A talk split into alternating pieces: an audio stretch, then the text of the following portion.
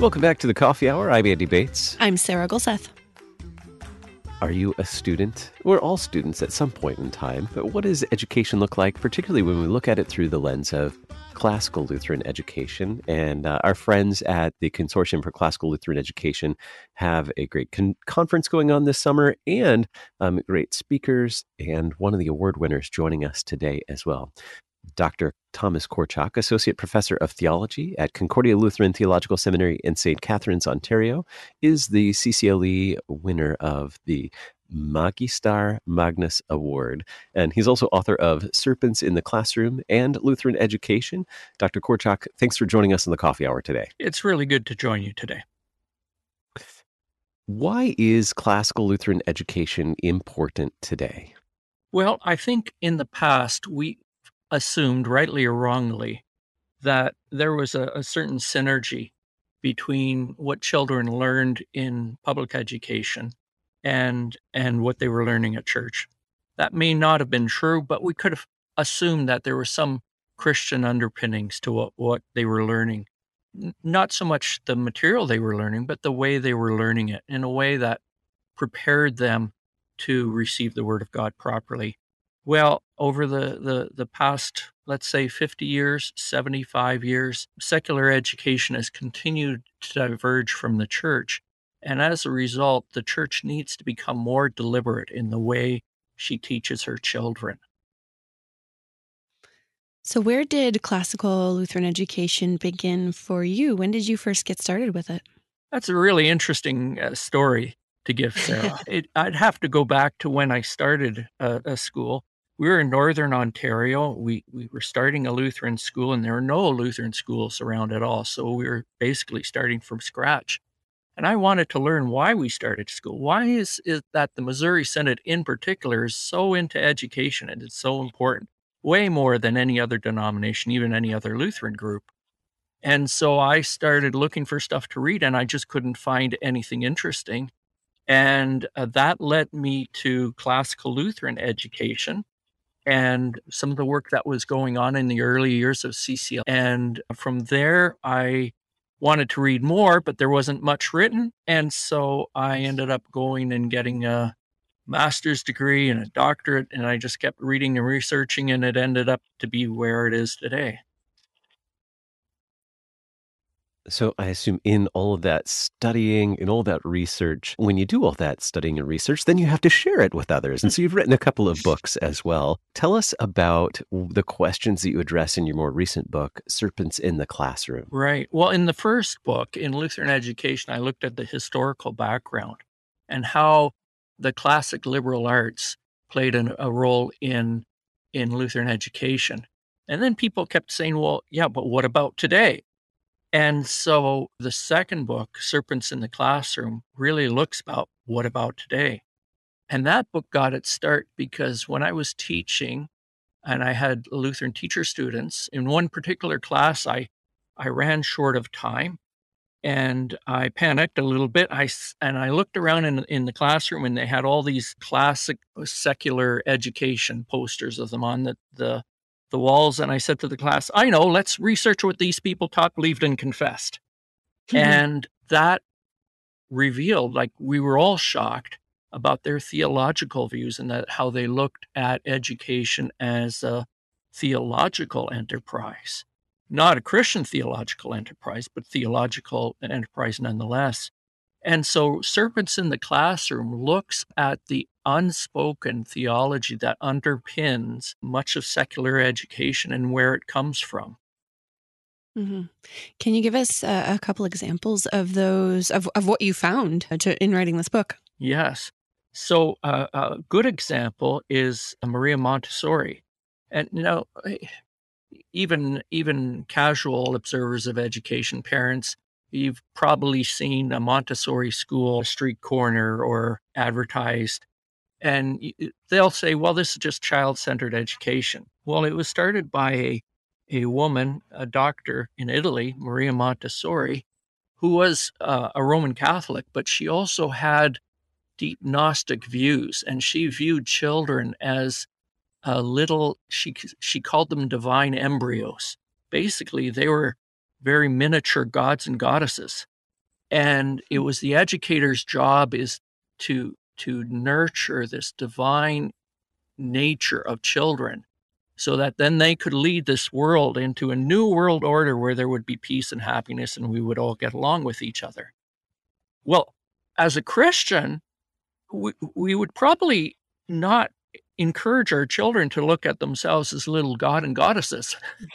and yet that underpins much of Montessori type education. And all of this isn't talked about in our colleges of education. And I don't, I, especially in our Lutheran colleges, I'm not too uh, negative about our professors because they themselves haven't haven't had the opportunity to read and research about these people. I only found out about it by accident. So I'm I'm quite patient with with other people because there's just a lot out there that we should be thinking about and examining. So tell us more about the theological presuppositions that undergird this contemporary education that maybe surprised you. I mean, you, you shared one about the Montessori Right. method. Were there others that that were surprising to you? Well, there are are two strains of thought that are are very popular in contemporary education, and they come bubbling out in contemporary culture as well. The one which I've alluded to is is Gnostic education, and Gnosticism it it emphasizes the the divine inside of us. And so you are to look inside for meaning. You are to look inside of yourself for truth. You're to look inside to find your genuine self. And we've all heard that sort of phraseology used. We see it bubbling up in children's movies, right? Mm. Where the path to happiness is is to discover your true self and to pursue that true self. And that's very, very popular in, in educational thought today. The other one that's common is is neo-Marxism, and neo-Marxism is eh, comes out in ways that we have to look towards the community or the collective for truth, for wisdom. And so children are to work together on their own in groups in order to arrive at the right information. And anything that smacks of authoritarianism, of, of being an authority, is to be discouraged in, fa- in favor of, of the group.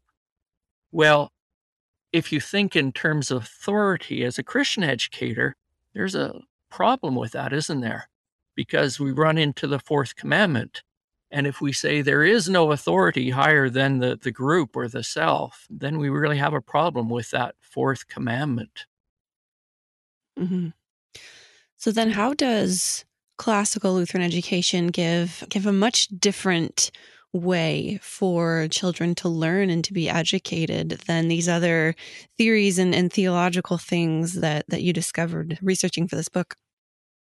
I think that way we have to start looking at education, and this is where classical Lutheran education comes in, is looking at preparing children so that they can properly receive the Word of God and properly live out their their vocation in Christ.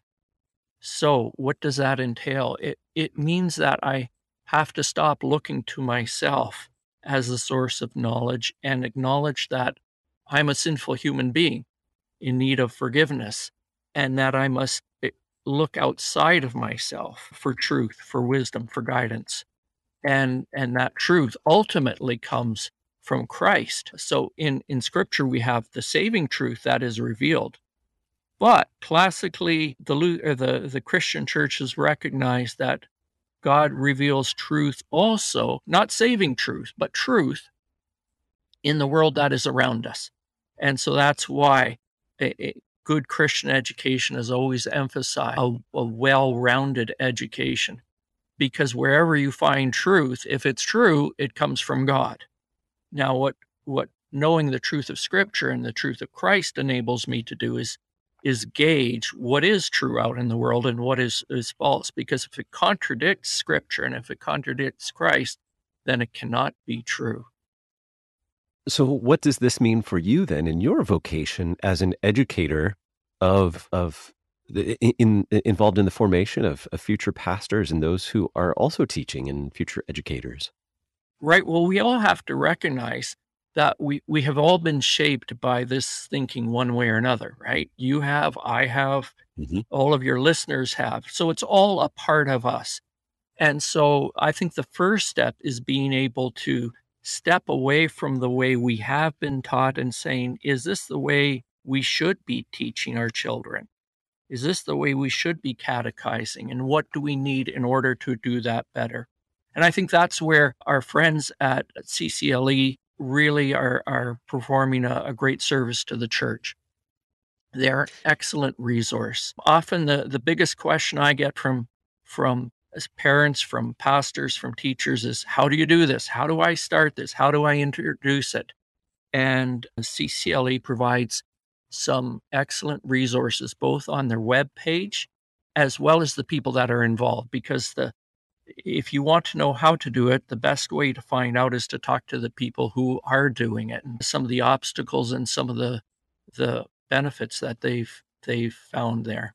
And so they offer support to families, to homeschoolers, to educators, to schools working to bring a, a fuller sense of Lutheran education into the classroom. And I in, in my, from my perspective, people say, well, how do I become a, a classical Lutheran school. Like it's like turning on a light switch.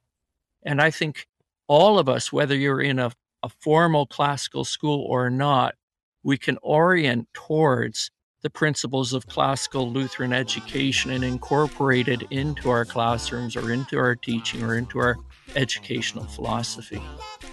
Dr. Korcok, congratulations on the Magister Magnus Award from con- the Consortium for Classical Lutheran Education. You're receiving that award this year. And thank you so much for being our guest on the Coffee Hour today. It has been a privilege. You've been listening to the Coffee Hour. I'm Andy Bates. I'm Sarah Gulseth.